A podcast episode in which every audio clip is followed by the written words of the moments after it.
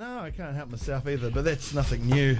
Uh, hey, welcome, Flora Knight and Sean Donald. Welcome to Radio 191 FM again. Thank you so much. Thank you for having us. Oh, you're more than welcome. Self-titled debut album is out now. Yeah. Good time.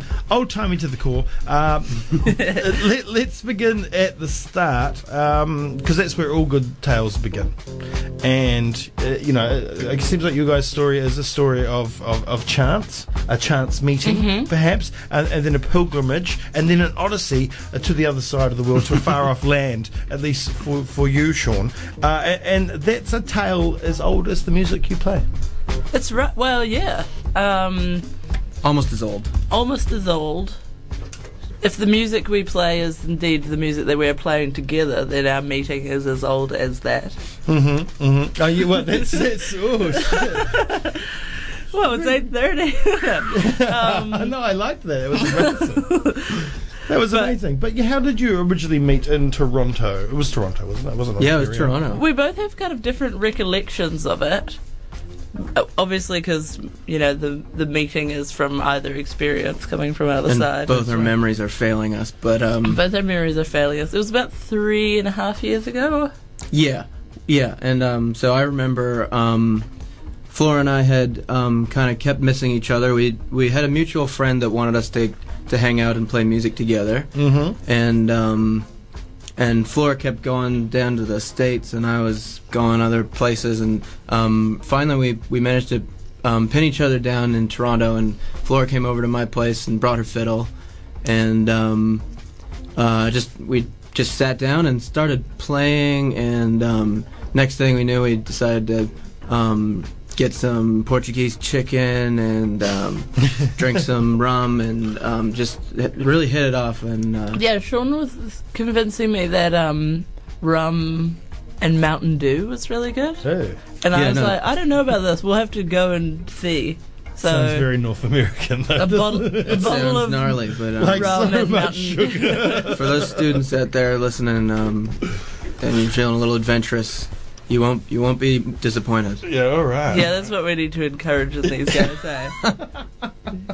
They don't know what drinking. um, oh, so uh, oh, the mutual friend thing is great, and I, I guess that's uh, um, can be a way for a lot of musicians, right? And do do you think it like with musicians uh, that play a certain type of well, the same kind of music, they've got an instant. You can, you can kind of have an instant connection, and you can Yeah. kind of hit it off straight away because you do the same kind of thing. Because a lot of people are like, ah, hey, I've got a friend here. It's almost like a blind Yeah. date, right? That your friends set up. Yeah, totally. Yeah, and yeah. this particular friend happened to be pretty intuitive, I suppose. The um, especially with the old time music, because well, definitely in New Zealand, because there's hardly anyone doing it. Yes. You know, so like, well, actually, anywhere you go, if you kind of want to find someone to play music with, it's few and far between. So then you get excited about it. And here, there wasn't many people in the place I lived, let alone the country, let alone like my own age and stuff. Mm, yeah, yeah, yeah. So yeah. when I met this person, um, who's Sean and I's mutual friend, she was like, "Yeah, my friend," and then this other friend. I was like, "Oh my god, there's like a community of people who are kind of actually not that I don't mind." You know, like I don't mind hanging out with people that are my age, obviously, but like, yeah. you know, something, you know, Well, and um, I don't know because you didn't tell me. but I- but I guess I mean uh, in, in New Zealand you would have been playing with people that were probably three times your age for the most part. If you ever got a chance. Yeah. Yeah. which is great. And I've got some great friends in their sixties and seventies. Yeah. Yeah. Of course. But you know, sometimes when you meet someone of your own age, you just sort of click on on all the other things that Yeah. you kind of usually would. Well, and that's not exclusive to New Zealand as well. I mean, even in Canada and even in the states. I mean, old time music in a lot of ways is kind of um, I don't want to say like fringe music, but um, uh, it doesn't have a huge following, and um, so when you do find other people um, that play it, um, you know, it's it's easy to get excited, and um, and it tends to attract certain kinds of people as well. yeah. Um, So a lot of people who play old time music are also kind of really into traveling and um, into kind of um, what would you say, like more rustic lifestyles, Old worldy kind of Gypsies. things like crafts and Yeah. and trades from you know Yeah. they're Yeah. like living in that time, It's a life- romanticizing it. It's a lifestyle thing as well. Carnival people. There's some pretty amazing gatherings of uh, like in the US because old time music's such a uh, not a performance thing. It's more about hanging out and playing and getting in that sort of zone or Yeah. playing for a dance or whatever. And so they have these huge gatherings and pretty much like everyone who likes this music flocks to this one place, which is about you know three or four thousand people. I don't know, but which sounds like quite a lot, but that's from all over the Mm. US and the world. Like people from Australia will go every year, or people from Japan will go every year. You know, and it's is pretty it mental. Still in the traditional areas like the Appalachian Mountains Yeah. and maybe certain Cliff parts Top, of West Virginia. certain parts of uh, Canada, maybe uh, Calgary. I know. Well, I know country music's pretty big in Calgary, but uh, Yeah, well, so that's that's the other thing is that we're. I mean, Flora and I, especially with this um, album that we've done. I mean, we're not. We don't kind of um, um, exclude ourselves to just playing old time music. We're both Yeah. really into uh, kind of traditional country Songs. music and Mhm. um, and uh, that sort of thing, Yeah, old old ballads or which is all kind of you know all connected. But Yeah, yeah, yeah. But, but how was it approached to pl- how do you approach playing and writing this type of music, um, especially uh, I guess when you were over there, given given the legacy and the tradition of of of um, what is probably one of some of this music is one of America's original art forms. Yeah, well, I think um, the whole thing that a lot of people are doing with it is that there's a there's a big emphasis on it's almost c- competitive, but not like I feel like saying competitive brings a negative kind of connotation to it. But it's people are like digging in the archives or finding always trying to find old songs that not everyone's playing and things. So you're digging out these really ancient songs or tunes and trying to give them new life Mhm. in uh, obviously a more modern world and um, kind of paying tribute to the tradition but also making it accessible to modern ears. Yeah, and um, and by putting your own spin on it, so it's not just you know a cover of a song. People often say, "Oh, you guys play covers," but it doesn't quite feel like that because it, that sort of makes me think of like a pub yeah, down at like Yeah. Rap Eggs or something. but it's sort of um, losing my voice here. You are. Yeah. It's yeah, digging out the old songs and then uh, yeah, giving giving them new life, Nice. putting our own spin on them. Mm-hmm. Sean Uh, writes songs. I don't write songs too much. I, I just um, dig around in the in the archives. How many pure originals are on this album? zero. All right. Yeah, um, but uh, so. But Lots yeah, I mean, the traditionals. Yeah, Are they old enough that you don't have to pay royalties? Mm, well, most of them. most of them are old enough. Yeah. um, right, uh, and then you recorded this um, this album at Chicks in just one day. Um, yeah, that was awesome. It was you know, fun. with with one mic and just a few takes. Um, is it is that in itself a nod um, to the past, uh, like how it might have been done when people just pull up to a radio station and Yeah. recording studio at the back, or uh, you know, and was it de- to get a deliberate sound and performance from yourselves, or is it the fact, Flora, that you've got a mortgage to pay and recording is expensive?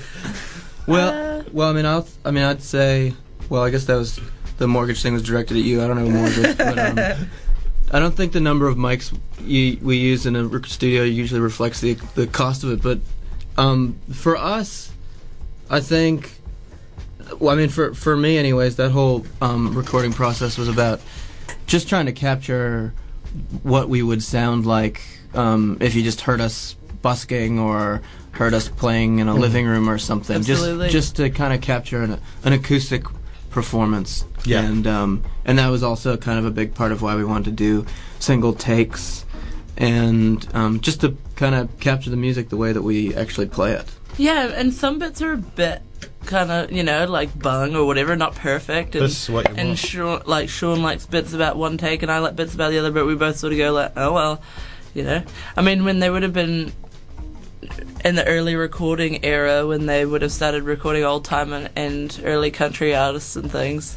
They were doing them on wax cylinders or Yeah. 78s where they had to squeeze their songs into two minutes and sing into a giant horn, and that was that. 'Cause was you know, like, and and so I suppose we kind of feel like there isn't a huge amount of room to to manipulate the recordings that much because it doesn't do much for the music really. Yeah, yeah. Uh, yeah, and and we like playing live. That's the thing. That being said, um, Tom Bell, the um, fellow who was recording us at Chicks, um, threw some really nice kind of natural reverbs on a couple of the um, tracks, and um, that was kind of a nod. Well, I, I felt that was kind of a nod to some of the um, some of the recordings that we really like, um, like early recordings of the Louvin brothers, where this, things are starting to kind of move away from being more 40s, 50s rather than the very early recording era. Yeah. Yeah, things are Yeah. being less, you know, just singing into a can and kind of evolving from that, and people are trying new things. Um, so that's us kind of branching out just a little. It's- it's a- you- Tom, Tom's good though. Eh? Tom's really. Tom's great. He Yeah. was he was lovely to work with. Yeah, he's fantastic. So everybody should go record out at Chicks. Absolutely. Yeah, it's a great spot, unless they're recording out the back here in the Radio 1 studio, of course. Uh, let's Oh. not forget about that one. sorry, sorry, Stephen. you know, Stephen John Maher's pretty great too. Yeah. Yeah. Hell yeah. Yeah. we love Um, Stephen. Yes, Stephen's the man. And now you two are off on another tour, um, and that's kind of, I think, uh, for my mind, where this music really belongs, like on the road in a hall, Yeah. playing That's to people that are dancing. That's how we feel too. Favorite place to play. Yeah, um, just a small tour this time. Yeah. Yeah, only only like fifteen dates. Yeah. Well, I don't know what we're gonna do trying, with all that spare time. Yeah. Shorter amount of time, I suppose. Yeah, squeezing that with to into a month.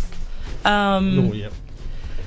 Yeah, I, I think trying try, the the older we get, you know, trying to work out ways of Sure, sure. m- making um, touring more sustained. Well, actually, playing a crap load of dates is a good time as well. But I think Mm. at a certain point you start to get quite exhausted and you don't realize it, and you just get up and you're like, uh, and play the song. So I think the whole the shows have better interest if you're still feeling quite vibrant about it. But Yeah. that being said, after we finish our New Zealand tour, we're going off to Australia for a month and doing a tour Nice. there. So I suppose that is kind of a big tour. But But we're really knuckling down on the promo for for this tour and um, being an album release tour. So we're kind of thinking less shows, but more attention to Yeah. to the shows that we're doing. Yeah, yeah, and of course you're playing here on the 22nd of next month. I think Yeah. it's 22nd, isn't it? yeah, Which is that's exactly one a month today. today. Ooh. Lovely. spooky. Uh, lunar eclipse. Lunar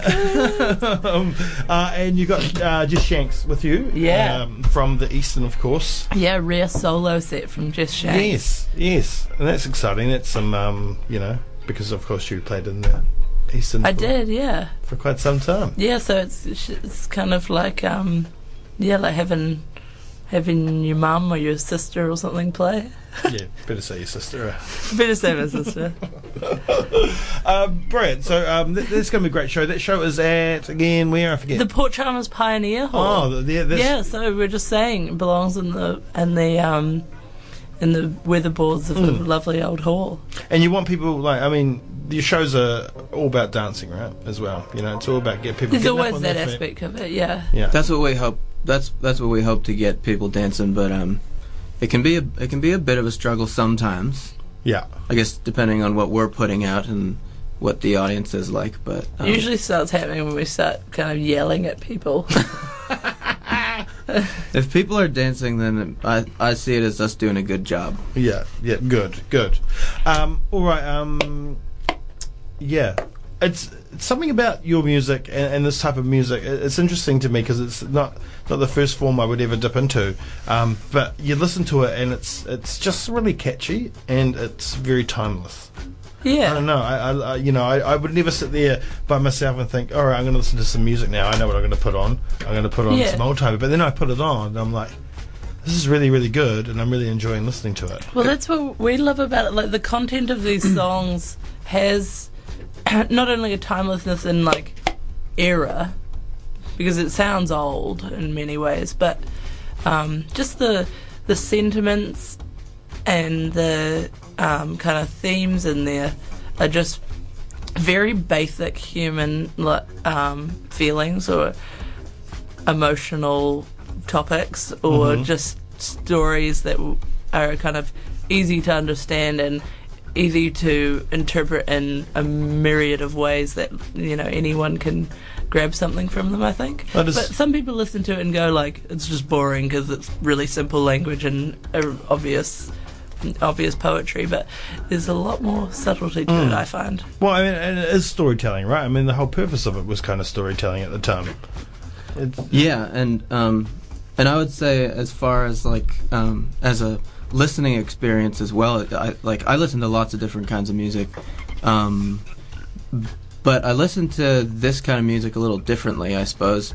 Um, and the thing that really grabbed me about um, old time music and country music and folk music, um, as well as the recorded examples of it, but as um, the actual experience of it, um, is just um, it's just a bit of a different thing to maybe what we're used to in our day to day lives. You know, not very many of us get to experience like um, like I guess proper like not proper, but like um, good like acoustic um, musical experiences, and I guess these are kind of like a an encapsulation of that, and the idea is to maybe try to experience it like that. I don't know. Maybe I'm overthinking it a little bit.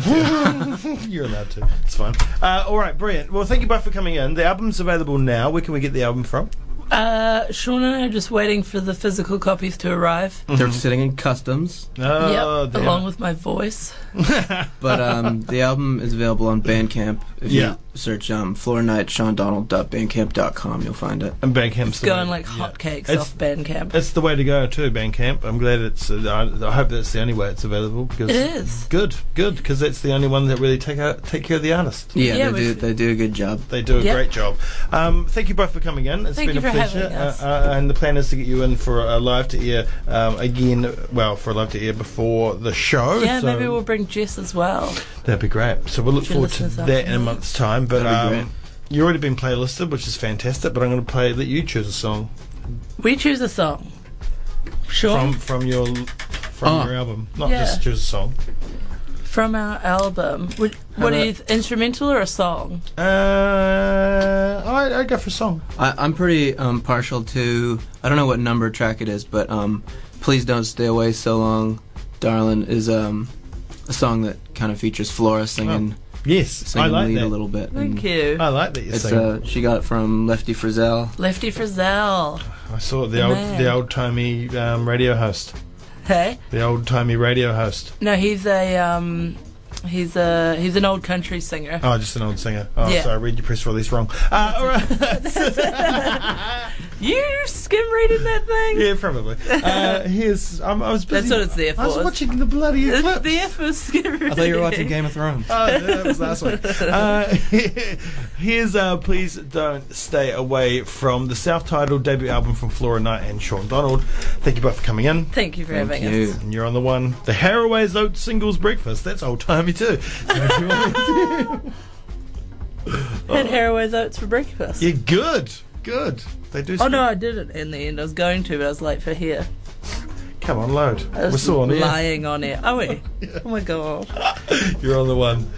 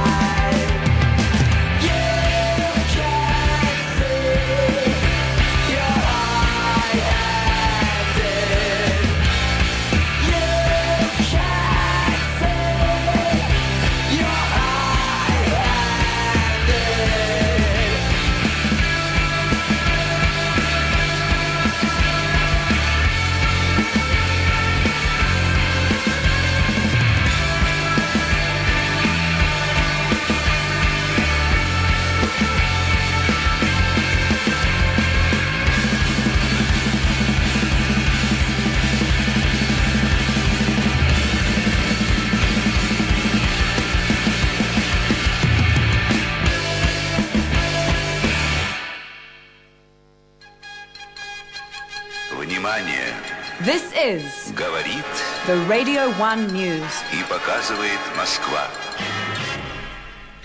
Atamari ko Michaela Toku Engawa me ko koto kore iwa karaka e. Good morning, my name is Michaela. These are your 9 o'clock news stories. Frustration is rising among Purakaunui residents after it the amount of time it is taking the Dunedin City Council to repair damage caused by recent record rainfall. Yesterday marked a month since the Dunedin record fall of 89 millimetres in 24 hours, the wettest July to have been recorded in the city. The heavy downpour caused extensive damage, including flooding and landslides throughout the city. However, Bay Road in Purakaunui was particularly badly affected after part of the road on the waterfront gave way, slid down a bank, and wiped out two boat sheds below. Since then, the road has remained closed to the public, and adding to the frustration, the DCC announced yesterday that it might be months before the damage could be repaired. I just think we pay rates like everybody else and we get very little for it. The least they could do is keep our roads going. It's pretty shocking, said Bay Road crib owner Ainsley Idler, who says that her and many other residents in the area feel neglected by the City Council. As part of its efforts to relieve Auckland's teacher shortage, the government has expanded a recruitment scheme and revived relocation payments to attract teachers from overseas. The Education Minister, Nikki Kaye, has said that the initiatives would cost $3 million and bring total spending on teacher supply issues to nearly $20 million over two years. Out of that sum, approximately $2 million would be set aside for relocation payments for approximately 200 teachers. Both foreign and local teachers would be eligible for payments of up to $7,000, and schools who hire them can claim up to $3,000 for recruitment costs. Ms. Hayes said that the government would also spend a further $1 million to double the number of new teachers covered by a scheme that pays schools to hire and mentor new teachers. Auckland Primary Principals Association President Kevin Bush said that the initiatives might attract some teachers to Auckland, but that they would do very little to keep them in there for the medium or long term.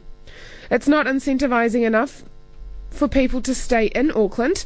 There's a lot of teachers that are leaving Auckland and going elsewhere, and there's role growth on top of that in Auckland, he said. And finally, the last known member of the Barcelona terror cell has been shot dead after he was cornered by armed police while wearing a fake suicide vest, The Guardian has reported.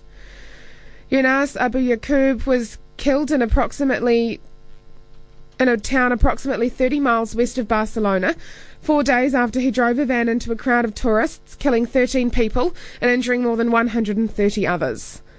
Police said that he was gunned down outside of Subirats after local police were called after a reported sighting of him. Uncertain whether the vest he was wearing contained a real bomb or not, police then deployed a robot to remove and examine the device before confirming that it was fake. We were looking for 12 people and they are now all either dead or in custody, said the police chief Josep Luis Trapero. An investigation into the cell's possible international links will stay open, the Spanish authorities have said. These stories were all sourced from the Otago Daily Times, Radio New Zealand, and The Guardian, and can be found online. This is the Radio 1 weather.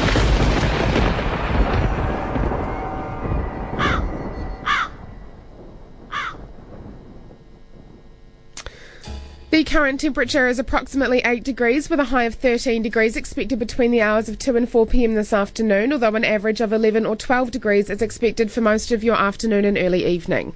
A drop to the low of 7 degrees comes in by 11 pm tonight, carrying on into the early hours of the morning. These temperatures are accompanied by a myriad of winds up to, of up to 6 kilometres an hour, and there's no rain forecast for today. All right, thank you so much for that, Michaela. Thank you so much indeed. See you again tomorrow, my friend. Righty. Oh, so the first announcement for Rhythm and Alps is out, and Little Dragon's playing, and I don't know what to do. I didn't plan on going to any of these things, but Little Dragon. But Little Dragon. Cigarettes and Sex are playing as well, who are also very good, but Little Dragon please text 0212 Radio and tell me whether I should go to Rhythm or Alps or not, because I honestly don't know. Um, because I have seen Little Dragon before, and they are one of the most spectacular acts you will see anywhere on the globe. Just so much sass. It's just all the sass, sassy sassiness. So I'm going to play some Little Dragon right now. This is my favourite Little Dragon song, Ritual Union, which is just so full of sass. You're on the sass, Sassy 1 FM.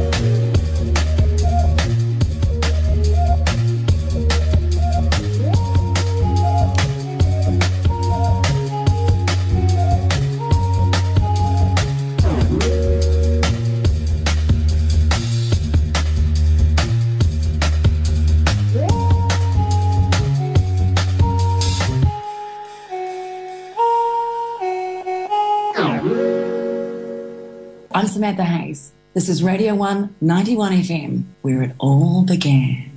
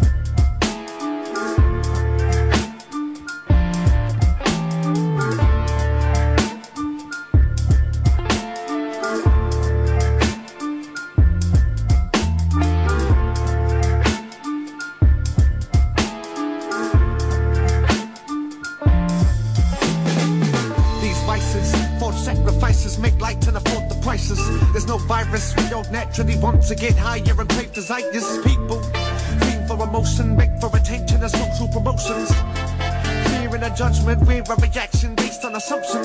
Everybody's way too hurried, worrying about themselves to ever worry about you. But the battle remains internal, me against myself concertos. I wanna know what I can't see. I wanna skip the fence and get where the grass is green. Wanna know what I can't have, wearing a mask over feet. Man, we all gotta keep that rush. Leaving a reason I trust. You're never gonna see that stuff, but always be on the cusp, cause that's how we are. We all gotta keep that tick. We all have a niche stand, and we all got a bag full of tricks to get that fix. Man.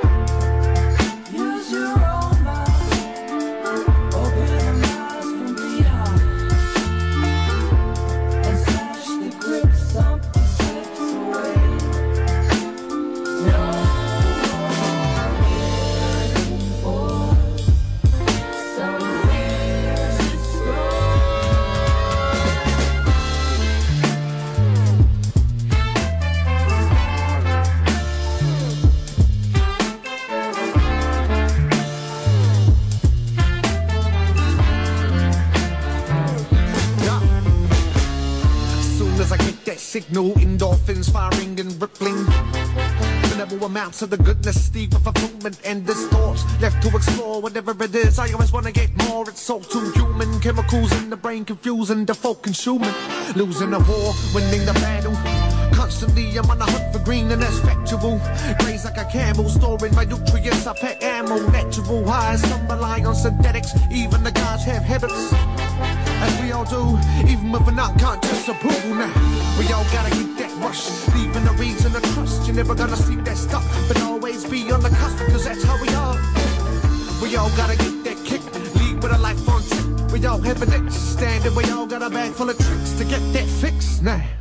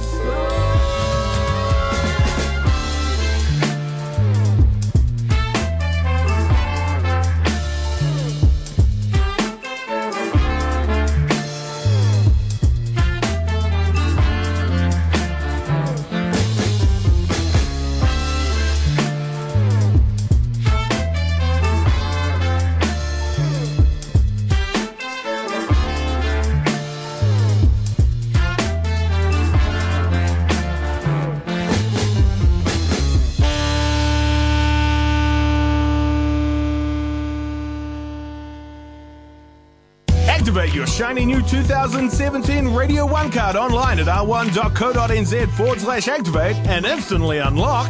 Rapunzel's hair design, $99 for half a head of foils with cut and blow wave. Women's cuts from $39, men's cuts from $29. Bookings essential. Terms and conditions apply. Check out the website for details. Early with your activated 2017 Radio 1 card. For a full list of all the deals and discounts, check out r1.co.nz forward slash 1 card. We have a series of amazing films from Aotearoa, New Zealand, making their world premieres at the New Zealand International Film Festival. See uniquely New Zealand films like Human Traces, Teen Tibet and Swagger of Thieves, a music documentary about iconic Kiwi band Head Like a Hole. No Ordinary Sheila, the life story of this nonagenarian natural historian, illustrator, and writer, is a beautiful journey, made with love by her cousin and longtime Kiwi filmmaker, Hugh MacDonald. See the full lineup of films online at nziff.co.nz. The New Zealand International Film Festival is on now at the Regent and Rialto cinemas. I caught the reading bug as a child, and it's never left me. Now I it too, and I love picture books, storybooks, reading books, all of the books. Oh, Rediscover the magic of reading at Dunedin's Ultimate Bookshop, the Children's Room, and UBS. Open seven days on Great King Street, across the road from Otago Museum.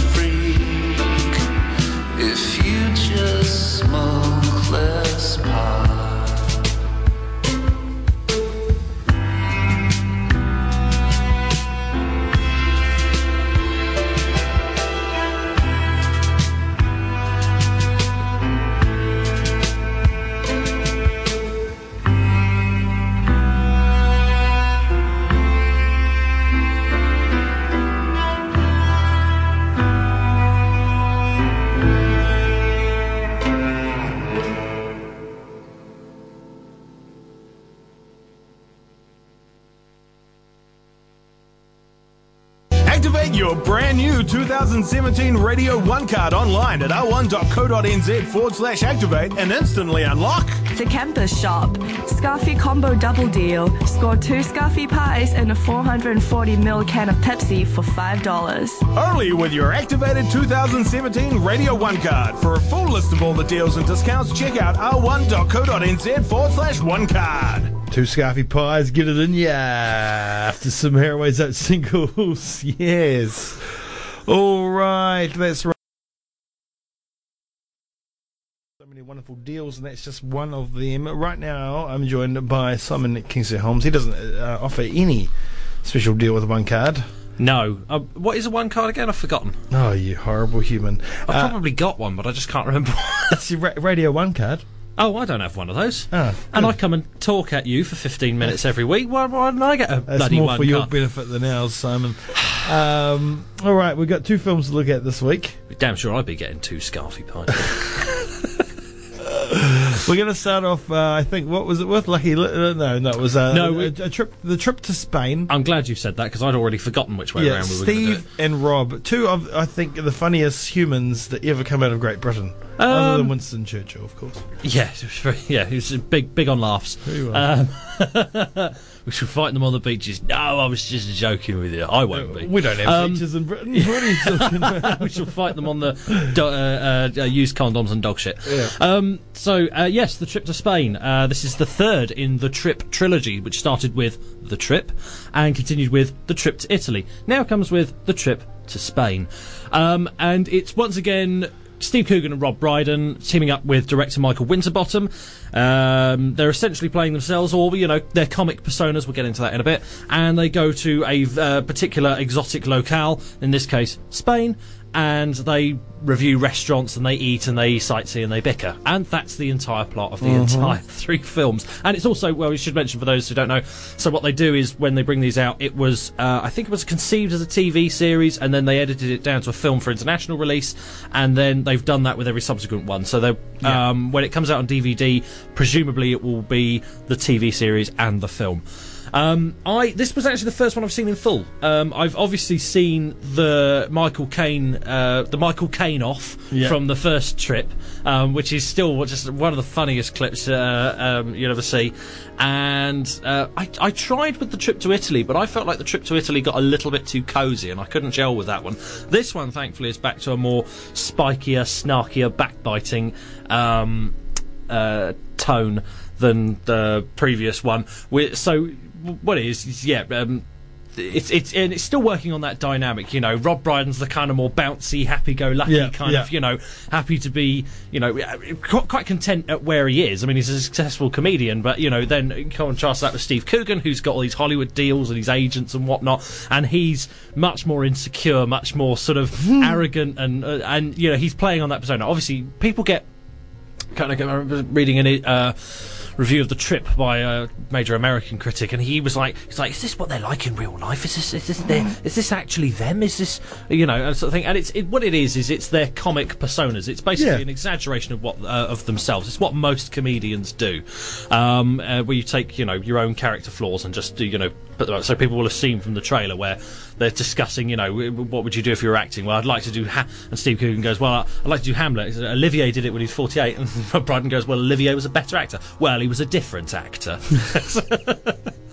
um, and it's it's great. Uh, It's um, what the real joy of it, I suppose, is for a start. Look, let's just get this out of the way. It's really funny, Yeah. you know, and that's for me. When it comes to comedy films, I will forgive. You know, this isn't the most cinematic film, and there are dramatic kind of subplots they put in. I'm not sure if I needed them. It didn't just it didn't bother me too much. But ultimately, I will forgive many, many flaws with a comedy film if it's funny. It's like with a horror film. If it's scary, I don't care what else, you know, they've done. If it's properly scary. This Yeah. is really funny. Lots of laugh out loud moments. Um, and it's just a joy to see. I, I suppose it's better with this version because what you've got is a very edited down version. The TV series, you've got what three, four hours. Um, Yeah. Here, you've just got just under two hours, so they're cramming in the best stuff, and it's it feels better for that. You know, you've got a little bit of breathing space, but they're doing a bit of sightseeing. All that's all very nice, but then they'll just get back into. So there's a brilliant bit where they're talking about uh, the Spanish Inquisition, and then the you know the torture, and then they and you're just watching two brilliant comedians take one funny idea and bat it between themselves like a like a ping pong match, you know, batting back, back to you, back to you, back to you, and then just building on this idea and building on it and building on it and building on it and adding to it, just creating something really really funny. That's again. I've mentioned this before, but for me, as, a, as someone who does stand-up comedy, and is relative, I'm pretty new. I mean, I've only been doing it three years. Is um, you know to watch that kind of thing and go, oh right, that's it's not just about your own joke. It's about listening to the other comedian Mhm. and seeing what they're bringing to the uh, to the table. Um, I saw a very interesting discussion with that on uh, Richard Herring podcast with Brendan Burns and Craig Quartermaine the other week, which is worth checking out if you're interested in that sort of thing. But um, so yeah, what, and and what I like about the what Michael Winterbottom does is he's always been kind of an unobtrusive director. He's a journeyman director. He's worked with Rob Brydon and Steve Coogan before on 24 Hour Party People Great and film. a Cock and Bull Story. And funny, this is the first Michael Winterbottom film I've ever seen. I've never seen a single other one, and he's done about like 30. Oh, 24 hour party people I, was I know, brilliant. I know, I know, and I, everyone tells me that, and I keep meaning to see this damn film. I will see it this month. I promise. I will Right. sit down because I've got to watch Blade Runner again before the new one comes out. I'm going to rent that, and I'm going to rent 24 Hour Party People. I'm going to sit and I'm going to watch them.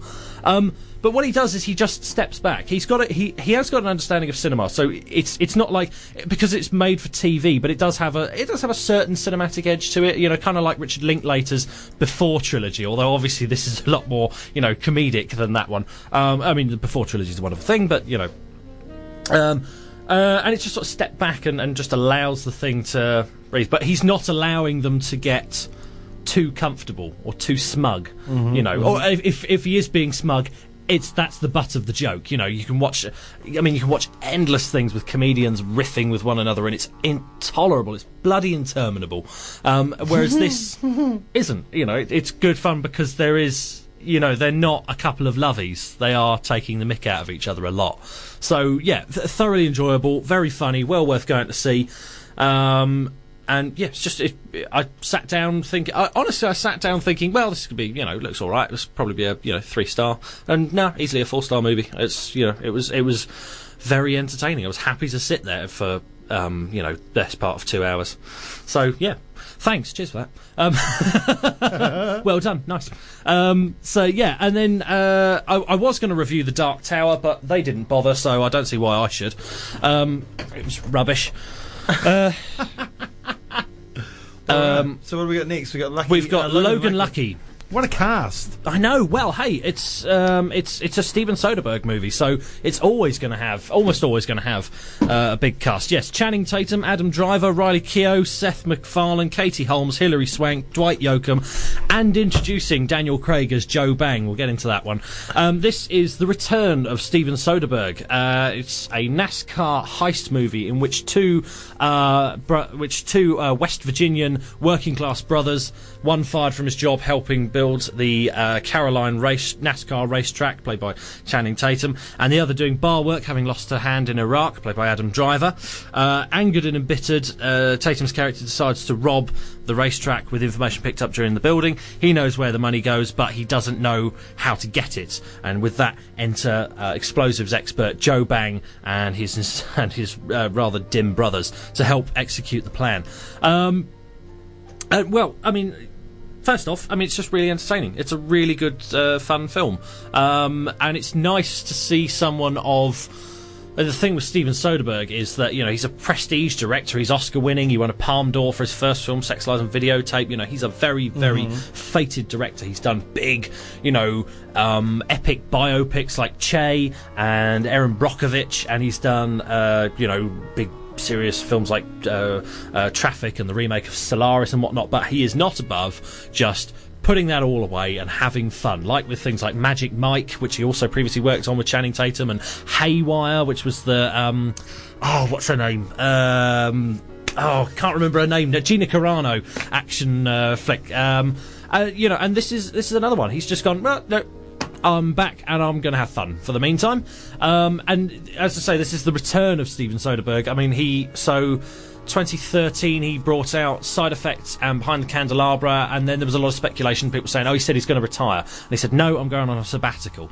And what that meant was, not that I'm going to kick back for a wee while. I'm just not going to be making any feature films. What he has done in the meantime, he's done a lot of painting, some plays, uh, watched a hell of a lot of films, re- uh, re-edited a lot of films, read a lot of books because he puts out a list every year of everything he's read and watched over the year, and he's also uh, he's also directed, shot, and edited two whole seasons of The Nick uh, for Cinemax. I think is I think is the um, the, the name of the channel.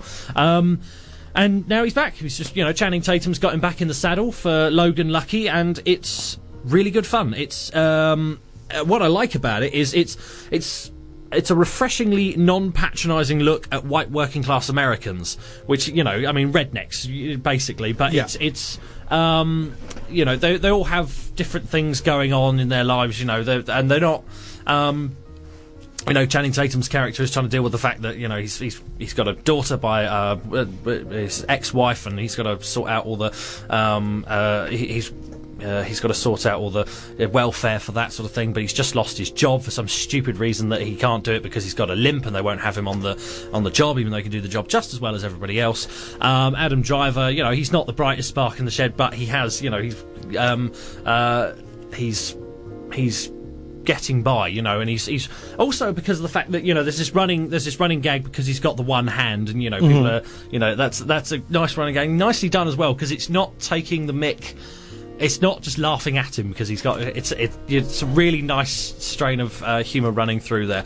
Um, it's not fast paced, which is which is interesting. It's like it's fun, it's fast, it's furious. It's not actually for a NASCAR heist uh, movie. It's quite sort of laconically paced, which is goes well with the, ch- the characters. But that doesn't mean to say it's slow. It's not slow at all. It's got it's got it's got breathing space, is what it is.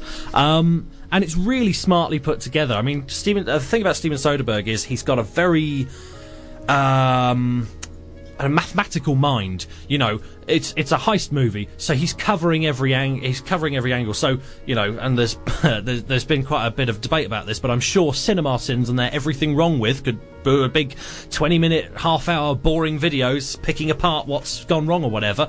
But as you're watching it, you're just thinking, okay, oh well, that doesn't quite work match up. But he's only giving us so much information, and then he'll he'll let us know you know he he's he's one step ahead of us and that's nice when you're watching a film to know that the filmmaker is you know ahead of you and has got you got his bases covered um and um, yeah, there's just not lots of really nice little details. There's a weird, there's a weird thing where they show. This is clearly just shot at, at an actual event, but there's a weird thing where they have the the introduction, for want of a better word, to the NASCAR event, and they're all doing, they're all standing up for the American national anthem and whatnot, and they're Mhm, singing mhm. it really. It's it's weird. It's a weird, weird event. And what I like about that bit is, I think Steven Soderbergh's shooting it as though he's going, "Mm, yeah, okay, this is a bit weird, But they do it for all sporting occasions. they the do, I know, but there was something about this one that was a bit.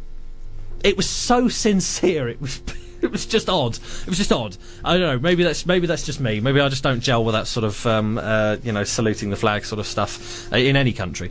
Um, uh, and there's a really nice scene where um, uh, the, uh, talking about the little details. There's a really nice scene in which um, Channing Tatum's daughter is, is singing a John Denver song, and it's really nicely done because she can't actually sing. She's Oh, not a good singer, Good, and I always like that. I love Me that. too. There's a wonderful old uh, Humphrey Bogart film called Key Largo, and there's an amazing emotional moment in which these gangsters make this woman sing. She's not actually very good, and it's it's really really. I I always endeared to people who are a bit crap, so, so I really like that. So yeah, uh, and I mean. Um, it's bombed at the box office in America. This is something I Yeah, was, I was going to bring up. Um, but also, I had a. Con- I don't think this is just America because I had a conversation with someone this week who's, and I won't name names. Uh, they know who they are, and they said, "Oh, I'm going to go to the Dark Tower, even though I, I've heard it's I've heard it's really rubbish, but I'll go and see it anyway." Because uh, so, and I went, "Well, why go and see it if you know it's going to be rubbish? Why not go and see Logan Lucky? It's really, really good fun. Everyone says it's really good fun." Uh yeah, yeah, but I don't know. You know, it's I don't, yeah, I don't know. You know, and you just go right. So you'd rather go and see something that you know is rubbish rather Yeah. than go and see something that everyone's told you is. But and this this happened a couple of times last year, and it's an emerging trend, and I hope it's not one. Is that even now, mid-range American genre films, like Hollywood genre films, are taking a bath at the box office. And you just go, why is it? Because it's not attached to a franchise. And there comes a point at which you have to say audiences have to be held accountable at some stage. Yeah. Because, you, guys, if you do, I said many times before, it's not just about the foreign films, it's not just about the little indie noodly poodly, you know, critic bollock ticking mo- tickling movies. It's also about the, you know, if you don't go and see this stuff, it will just go. It will die out, and you'll never see it again. And you'll you'll be wandering, you'll be looking around on Twitter, point, find, trying to find someone to blame. And guys, you've got to support this stuff. So go and see Logan Lucky. Don't go and see The Dark Tower because it's rubbish and it doesn't deserve your money. Go and see Logan Lucky because it's really good fun. It's really entertaining, really well acted. Channing Tatum, once again, is really, really good. I mean, He's I li- fantastic. I like Channing Tatum. I know a lot of people. Are, oh, he's just a big lunk. Well, he's not. I mean, that's that's He's why he's famous. He's a very good actor. He's, He's very good. always always good, uh, terrific fun to be around. He's a very subtle actor as well. I mean, he's. I think people just look at him and just go, "Well, you're obviously just a lunk." And why Magic Mike. Magic Yeah. Mike. I really, I thought he was terrific in um, Foxcatcher. Yeah. Yes. Yeah. Oh, yeah, real good. Oh, and Adam, all- Dri- Adam. Driver, as usual, is brilliant. Katie Holmes is really good, actually. She's uh, she's one of those ones people sort of it's sort of acceptable to say she's rubbish, and I personally have not had any feeling either way towards her because she's not really stood out. But she's very good in this. Um, and Daniel Craig, of course, of course. How could I forget Daniel Craig as Joe Bang? Because they've got that um, credit on the trailers and introducing Daniel Craig as Joe Bang. And everyone said this, and I agree with it completely. It really feels like da- uh, like a reinvention of Daniel Craig. It's like he is so enjoying himself as Oh, this good. as this uh, nutty hick character, um, and it, it, it's just a joy to see because he's gotten so bloody miserable and self-serious as J- James Bond, and you can tell he wants to shake that off, and he's done it absolutely. One of the most disgusting things I've seen this year, though, hands down, is his character likes to eat from a vending machine boiled eggs in a packet. Ugh. That sounds very most- British.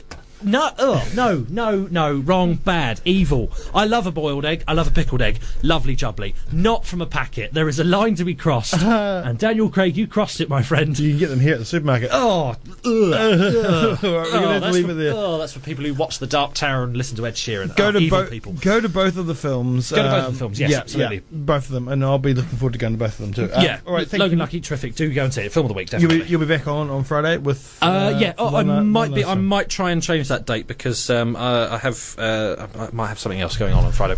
But um, yes, um, I'll keep you posted. All right. Cheers. Cheers. All right. The, go and see both films as we said. Uh, Logan Lucky and The Trip to Spain. Here right now is a brand new track from Dizzy.